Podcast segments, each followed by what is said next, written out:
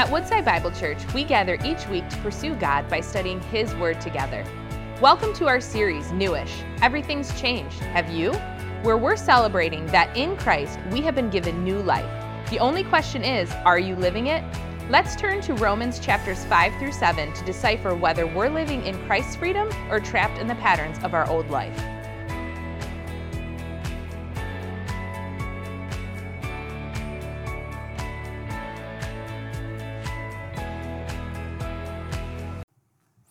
If you have a Bible this morning, I encourage you to take it out and turn with me to the book of Romans. Uh, we're continuing today in the book of Romans. We're going to be in Romans chapter 7 uh, this morning, so go ahead and turn there.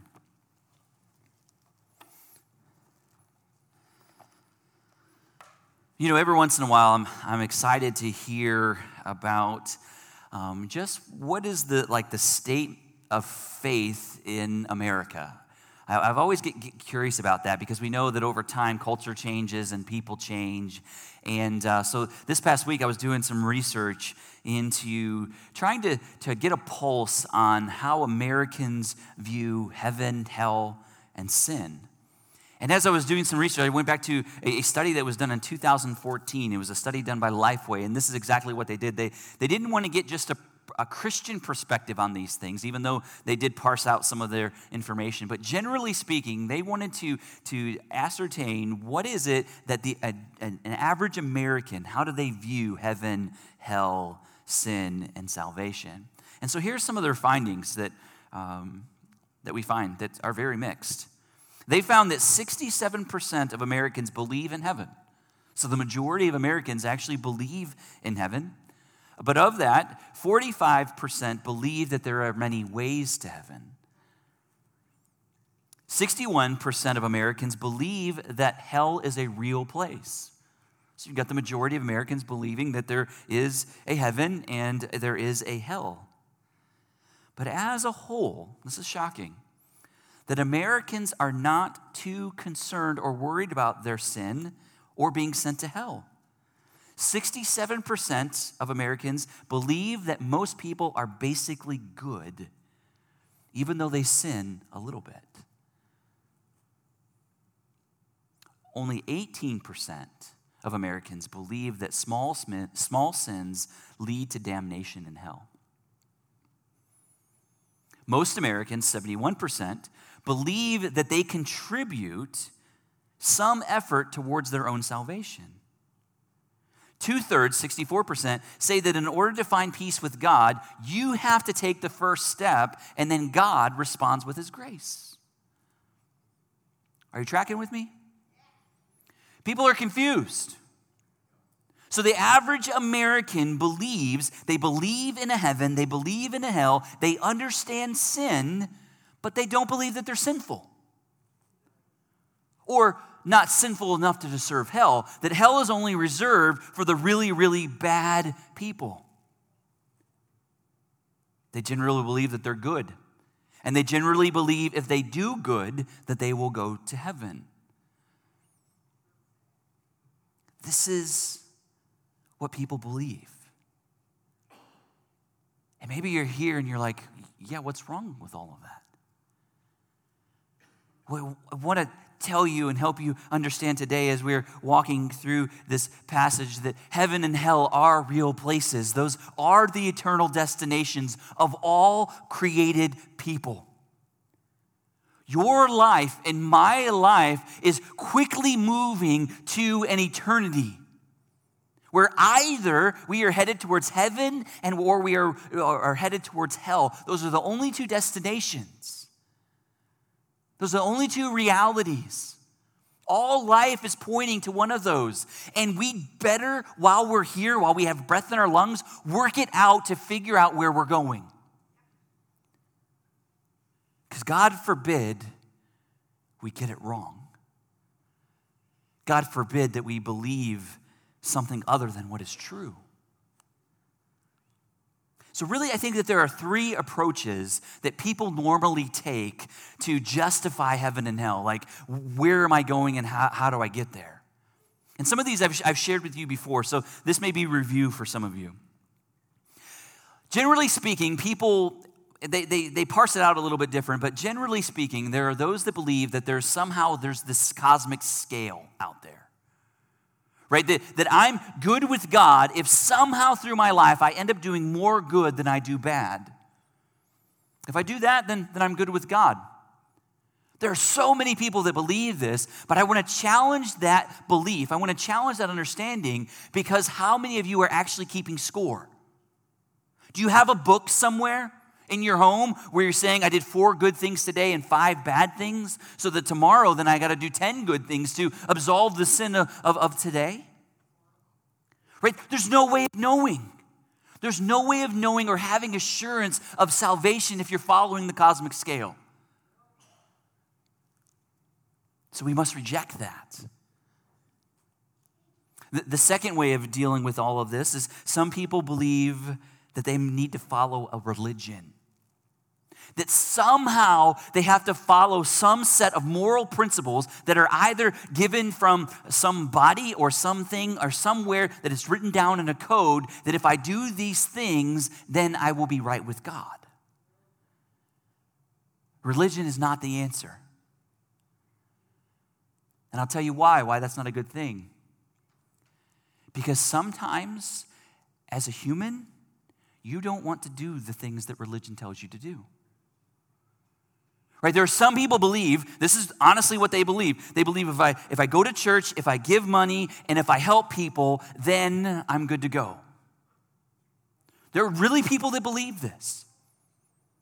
That if I go to church and give money and help people, then I'm good to go. The problem with that is what happens when you stay up a little bit late on Saturday night and you wake up on Sunday morning and you're tired and you don't come to church? Right? You can't even hold up to the very standards which you, which you say will make you right with God. So we have to reject the religion. We have to reject it.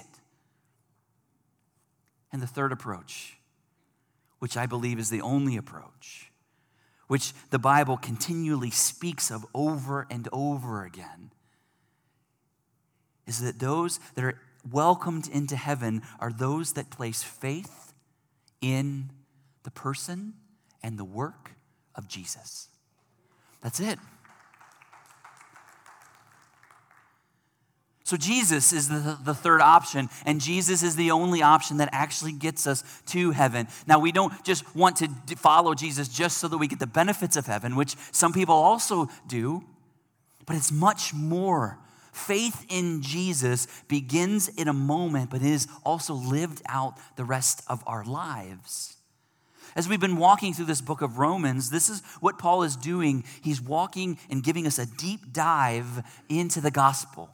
He's helping us understand what is this good news of Jesus. And by doing so, he's helping to clear up the confusion that was present in the culture of the time in which he's writing because there are many, many people that believed that you get to heaven through following a bunch of religious rules.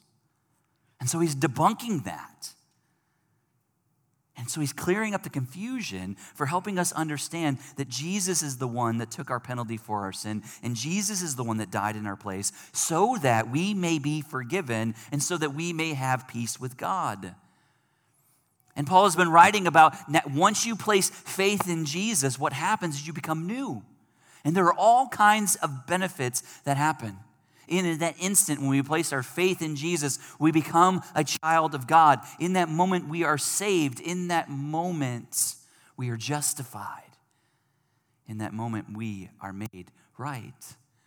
But then in that moment, we begin this process of sanctification. Where as we continue on, we become less and less like our old selves and more and more like Jesus. And what we've been walking through is helping us understand this new identity. Because once we really understand our identity in Christ, we understand how it changes the way that we live. We always live out of the identity in which we understand of who we are. So, what the passage that we're going to look at today, Paul is describing and he's challenging a person that seeks to gain salvation through adhering to the law or someone that finds salvation through following some code, some creed, or religion. So he's going to debunk that. He says, instead of going that way, place your faith in Jesus and trust in the power of the Spirit. And last week, as we were looking in chapter 7, what we learned is that we are free from the law. That what Jesus has done is he came to free us from the demands of the law so that we could be united with Jesus. That we're no longer married to the law, but that we are free to marry Jesus. And so today, as we look at this passage, uh, Paul's going to continue this idea of helping us understand how is it that we as believers are to relate to the law that we see that God gave in the Old Testament. And rising from uh, this, this argument that Paul is giving comes two natural questions which we're going to tackle today. The first question is well, if we're no longer free from the law, then is the law sinful? It's the first question we're going to take a look at. And the second we're going to take a look at is if the law is sinful, then is the law death? So let's begin uh, taking a look at the first question Is the law sinful? We're going to begin in chapter 7, verse 7. Paul says, What then shall we say? That the law is sin? By no means. Yet if it had not been for the law, I would not have known sin. For I would not have known what it is to covet if the law had not said, You shall not covet. But sin, seizing an opportunity through the commandment, produced in me all kinds of covetousness. For apart from the law, sin lies dead. I once was alive apart from the law, but when the commandment came, sin came alive and I died. The very commandment that promised life proved to be death to me. For sin, seizing an opportunity through the commandment, deceived me and through it killed me. So the law is holy, and the commandment holy, and righteous and good. Let me unpack this for us. And what, what Paul is, is beginning to do here is in this explanation of is the law sinful, he uses the understanding or the term I. And what Paul is doing is he's referring to himself and he's referring to any other person that would attempt to gain salvation by means of the law apart from faith in Jesus. So, what Paul is saying is that he's giving kind of a testimony, right? If you know Paul's testimony at all, Paul grew up a Jew of Jews. He was a man that tried every single day to live by the law. If the law said it, he tried to do it. And yet, there came a time in his life when he was on the road uh, to seek to persecute Christians, those that had already come to have faith in Jesus. And the voice of God, God shows up to him, or Jesus shows up to him and says, Paul, Paul, or Saul, Saul at the time, why do you persecute me? And it's in that moment that Paul's eyes were open to see that Jesus was the way, that Jesus was the one that God had given so that men could be free from their sin. So Paul's life was changed. But Paul's saying here, he's saying, I, in the instance of referring to himself, but also anyone else that would come after him, or anyone else that was before him, anyone that was an Israelite or a Jew, or even Adam himself. Anyone that seeks to find salvation apart from faith in Jesus is lacking. So, Paul now is continuing the conversation that we started last week, where we learned that we are free from the law. And in this process, he makes the statement that would have had the Jewish believers hearing something in a very difficult, challenging way. For last week, we learned in verse 5 of chapter 7, Paul writes this about the law For while we were living in the flesh, our sinful passion, aroused by the law, were at work in our members to bear fruit for death. This statement for those seeking to make their lives right before God by following the law, this statement would have been provocative. This statement would have been deeply challenging to those Jewish listeners. Because the question is how is it that the law that came from God, how is it that this law arouses sinful passions inside of me?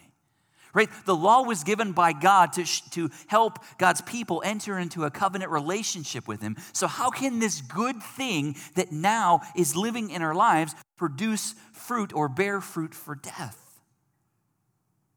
You see, the law was their hope of salvation. So, naturally, then the question is Well, wait a minute. So if, if the law is arousing these sinful passions, then is the law sin? Right? Is the law bad? Did God give us something that was bad? This is what Paul begins to answer in verse 7. He says, What shall we what then shall we say? Is the law sin? By no means. Paul gives us an emphatic no to the answer. He says, The law is not bad, the law is not sin. I heard a pastor once say this that God uses a holy thing, the law, to reveal an evil thing, sin, so that the necessary thing, death, might result in the most important thing, life. And then he goes on to explain just that truth. He gives us uh, four ways that the law is valuable in our lives. That the law was not bad, that the law is good, and it has value in our life. And so in verse 7, he shows us that the first thing that the law is good is because sin is made visible by the purity of the law. That's what he's saying in verse 7. Sin is made visible by the purity of the law. It's just like if I had a red speck of paint, right, or a red speck of, of dust or a red speck of fabric or whatever, and if it's just floating here, you can't really see it. But if I were to take that red speck and put it against the backdrop of a white piece of paper, that would make that red speck become more visible. Are you following me? This is what he's saying about the law.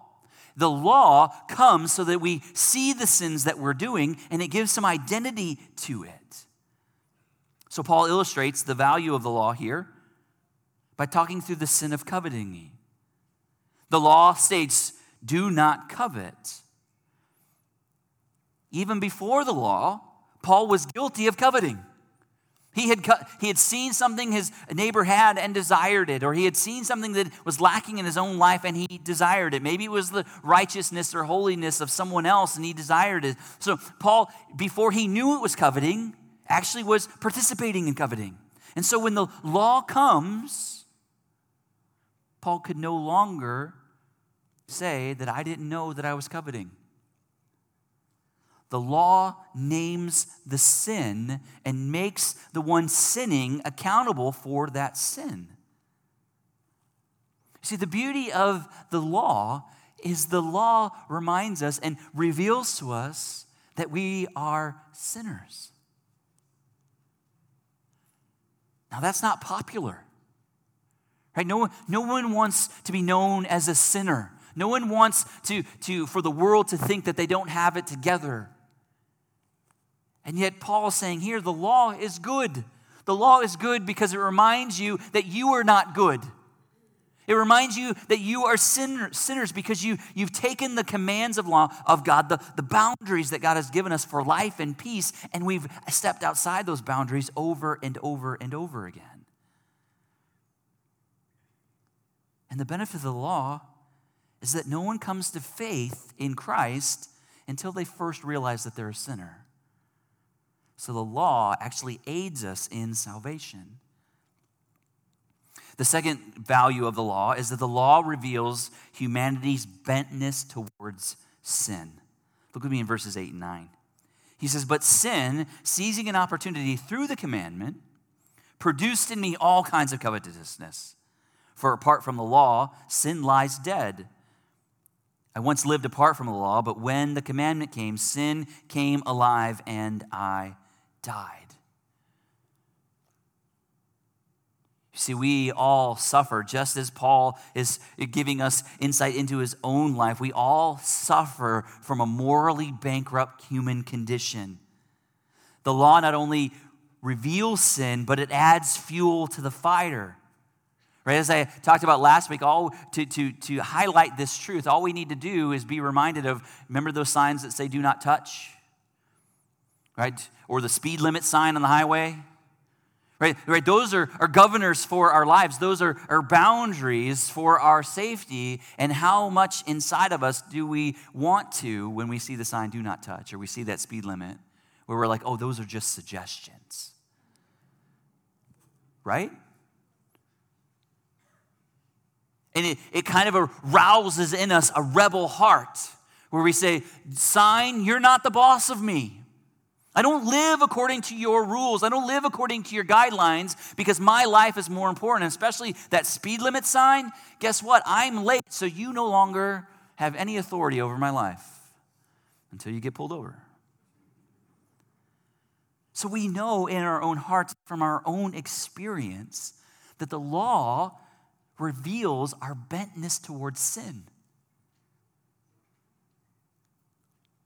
Through the law, we learn just how sinful we really are, and it's through the law that makes us crave salvation.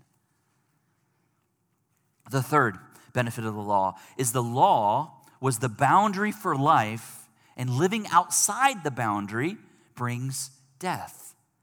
So the law was the boundary for life. This is what he says in verse 10. He says, The very commandment that promised life proved to be death to me. For sin, seizing an opportunity through the commandment, deceived me and through it killed me. In some ways, Paul is like pointing back to the Garden of Eden where the command or the law was given to Adam. Right? Remember back in that time where, where Adam had all kinds of freedom. Adam could go here, he could go there, he could wake, he could sleep, he could do all of those things. He could spend unlimited amount of time with his wife. And yet God says, just stay away from the tree of knowledge of good and evil. You can do all of this. You can experience all the joy of this, all the peace of this, but stay away from that. So, one area was off limits. And yet, Adam did not believe that God's promise says, if you eat of this fruit, you will surely die. So, it's that prohibition there you can't do this. Stay away from this. For if you do, this is bad. This will bring death to your life. And what did Adam do? He sinned and brought death to his life. The law actually gives us lots of freedom. It gives us lots of freedom. Just as we protect our kids with rules, right? Because we know better than them. When the, the stove is on and there's boiling water on the stove, we tell our kids, don't touch it. Why? Because it's going to hurt them. And so the law, us giving the law even in our own home, is for our own good. And yet, we, because we're rebellious, we don't want people to be the boss of us. We see that we willfully outside, step outside those boundaries, and it leads to death. The fourth benefit of the law we see in these verses is the law reveals the nature of the lawgiver. Look at me in verse 12. He says, So the law is not sin, but so the law is holy. And the commandment is holy and righteous and good. The law is holy, righteous, and good. And if it is these things, and it comes from God, then that means the giver of the law must also be holy, righteous, and good.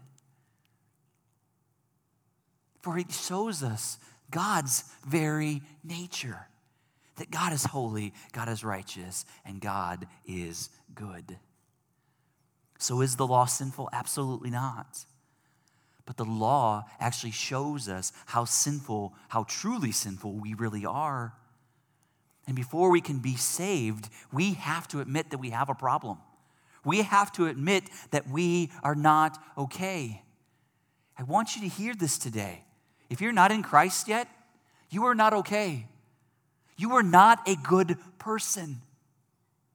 Though you may do some good things, in your heart, you are a rebel against God and you are facing a condemnation that will in, you will have to endure for all eternity. I say that not out of anger, but I say that out of warning. Like hell is a real place and people really go there. And everyone that lives their life apart from Christ is going to end up there. That is the truth. But yet, God has given us Jesus to atone for our sin. And we'll get to that in just in a few minutes. So, first, you must realize that you're not okay. The law has come so that we realize just how far we missed the mark. And the second question so is the law sin? No. Well, then is the law death? Paul answers that question in verse 13. He says, Did that which is good then bring death to me? By no means. It was sin, producing death in me through what is good, in order that sin might be shown to be sin, and through the commandment might become sinful beyond measure. So the question is Is the law death? That that which is good, the law, bring death to me? Again, Paul gives the emphatic answer no, it wasn't the law that brought death, it was your sin that brought death. Your sin was the problem, not the law. And the law was did something great in us because it gave us the knowledge of our wrongdoing. It gave us the knowledge of our sin. So it's one thing to be involved in wrongdoing, it's another thing to know that you are doing wrong and to know that it is wrong. When we come to know that we have sinned, we come to understand the depth of our sinfulness. And this is what Paul is getting to. See, there are two common issues. There are lots of issues in our culture today.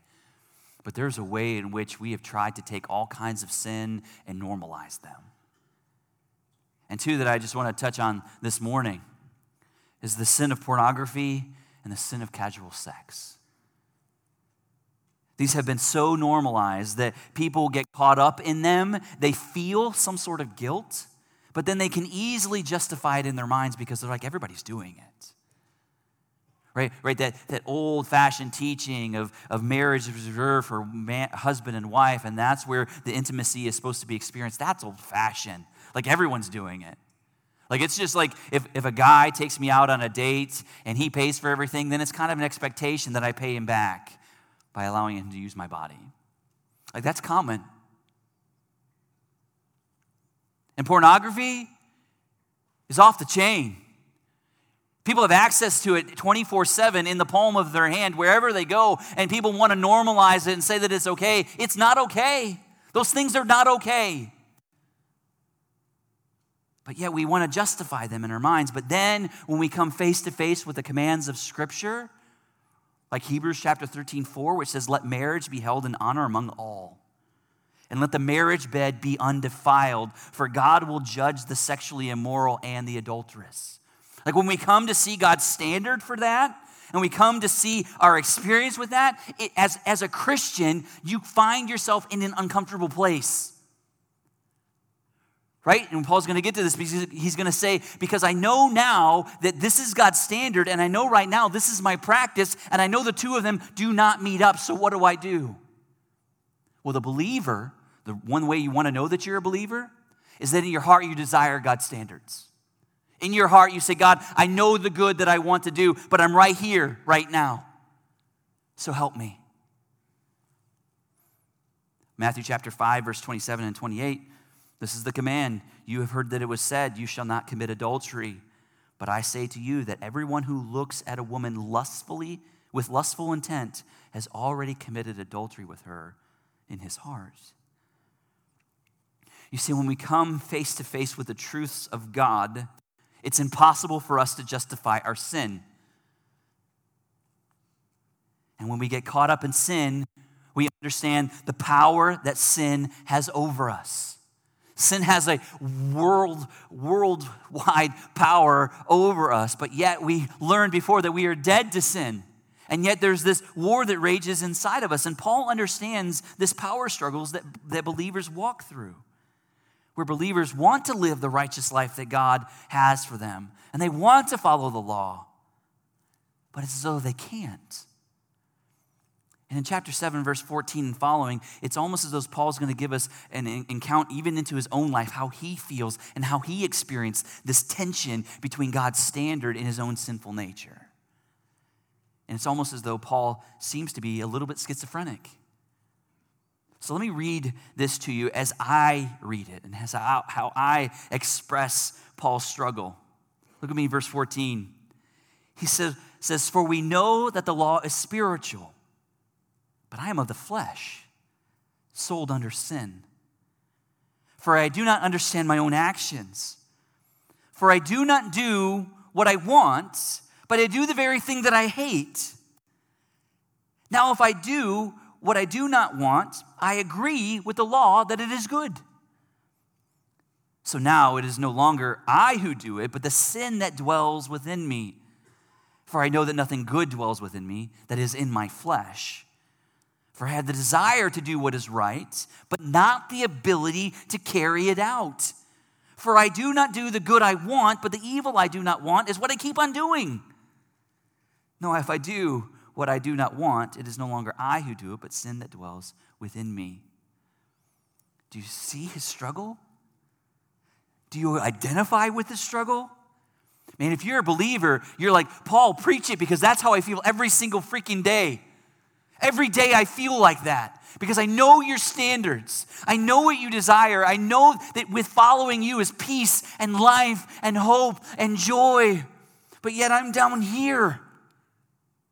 I know the good I want to do, but it's this other stuff I keep on doing and I hate myself for it.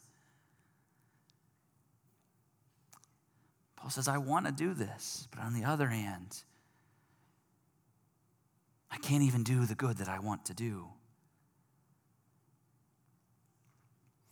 You know, it's like in our own lives, it's like the married man who knows it's wrong to flirt even subtly, he knows that it's wrong, but yet he continues to do it. It's like the person that knows that taking op- opioids will ruin their life, but yet they still do it. It's like the person that has some empty hole in their life and they, they fill it by, by trying to fill it with material things, and they know that it only leaves them empty, but they still do it. So you agree that it's good not to flirt and that it's good to stay away from drugs, and it's good to reject shopping as a, a, a way to escape. So, what is all this? This is the universal principle that the law cannot overcome flesh. There's no way that the law can overcome our flesh. The law only shows us how messed up we are. Think about the person that is found guilty of embezzlement, or the person that's guilty of murder, or racism, or rape, or fraud. All these things ruin society. But the perpetrators of all these things knew that they were wrong and could not stop themselves. And this is true even for those that seem like they have a very strong moral will. There are some people that, that just by God's design have a strong moral will. They know what's good and what's bad and what's right and what's wrong. And some people have a really strong willpower, but everyone, even with the strongest willpower, has a breaking point. And the problem with willpower is that a lot of times it puffs people up with pride. I don't need God. I can stop myself from doing that at any time. But the problem is, well, this is a conclusion. Let's just go to Paul's conclusion, verse 21. He says, So I find it to be a law that when I want to do right, evil lies close at hand. For I delight in the law of God in my inner being, but I see that my, uh, in my members another law waging war against the law of my mind and making me captive to the law of sin that dwells within my members. So Paul is saying that there is a massive war that is being raged inside of each believer the person that knows the good that they ought to do and desires to do that. But in their inner being, there's another law at work, and it wages war against their mind, making them captive to sin. So in verse 25, so then I myself serve the law of God with my mind, but with the flesh I serve the law of sin. It's almost as though there's an all out civil war inside of, of Paul and inside of the believer. And this is Paul's conclusion What a wretched man that I am. Can we say that about ourselves? Do you look yourself in the mirror and you say, What a wretched man or woman that I am? Because that's the position, that's the place where life, hope, and faith can begin. Oh, what a wretched person that I am. Who will deliver me from this body of death? This body that's marching towards death because I can't even do the good that I want to do. Who will save me from this predicament? Well, then he gives us the answer. Verse 25 Thanks be to God through Jesus Christ our Lord. That's it. No principle can deliver you, only a person can deliver you. And it's when we come and we bow our knee before Jesus that we can overcome sin. So, where the law fails, Christ prevails every single time. So, as we wrestle with this, I want us to understand, and we're going to see that even in yourself, you have no power or ability to follow out the law. You have no strength inside of you to do it. But that's how God has given us the power and the presence of His Holy Spirit to will us and move us towards obedience. And we're going to talk about that and the power of the, of the Spirit in our lives in the coming weeks. But I want to give us these three statements for you to contemplate the text, the depth of this text. Okay, one, the law is good, but it can't produce good societies. The law is good, but it can't produce good societies. God's law, as we know, is perfect, it's pure, it's good, it's holy. And any, any human law that comes from the goodness of God's perfect law is also good. But we should thank God that the law, not anarchy, carries the day of the country. But all the law can do is restrain evil. It only can hold it back. The law cannot purge evil because evil is always present. And so the law itself cannot produce good societies, it can only restrain it for a while. Second, if you're a Christian, then praise God that Christ has set you free from sin, but know that you will still struggle with sin. He set you free, but you will still struggle. Don't trust in the law to free you out of that system. Don't say, okay, I'm going to do better, I'm going to be better. No, let the law in your life allow you to see just how desperately you need Jesus. And when you see yourself failing, don't say, I'm going to pull myself up by my bootstraps and I'm going to fix this problem. No, get on your knees and say, Lord, this is how sinful I am. Please save me. Please help me from the wretched man that I am. And as we continue to go to Him, guess what He's going to do? He's going to heal us. He's going to change us. He's going to transform us. And the addictions will be gone. And the appetites of the things of this world will be gone. But it only comes when we keep coming back to the foot of Jesus. The third thing I want you to contemplate is finally today, if you're not a Christian, if you haven't yet come to place faith in Jesus, then my encouragement to you is to contemplate like, what's standing in the way of me receiving this deliverance? What is standing in the way of me no longer being a wretched man that has no hope, but rather be a wretched man that has hope? What's standing in the way of you just going all in and say, Jesus, I surrender it all today? You see, where the law fails, Christ prevails. And all too often, Christians are leaving, living defeated lives because they're trying to fix themselves by following the law instead of being made whole by following Jesus. Maybe you're here and that's the story of your life. Like you came into a relationship with Jesus because of his grace, but now you live as though you have to earn it. Stop. Stop. His grace is enough. We accept it, we believe it, and we walk in it. God is not looking at your life, Christian, disappointed in you.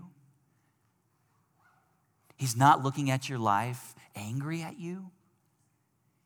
He's looking at your life saying, I love you. I knew that you would be unfaithful. I knew that you couldn't live out the law. That's why I sent Jesus.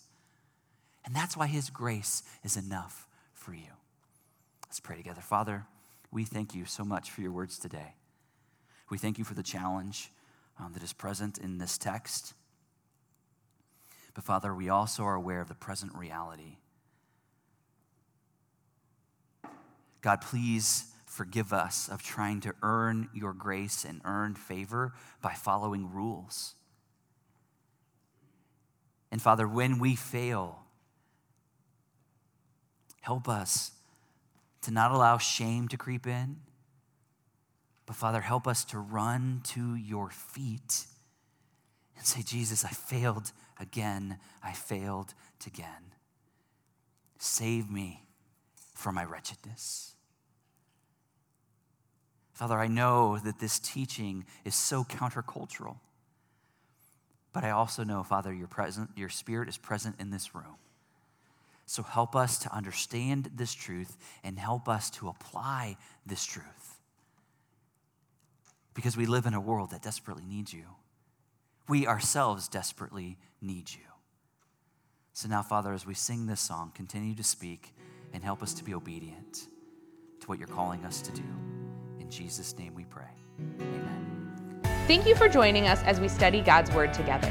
We would love to hear how God is moving in your heart and get you connected into the Woodside Bible Church family. Head to woodsidebible.org/connect to introduce yourself to us today.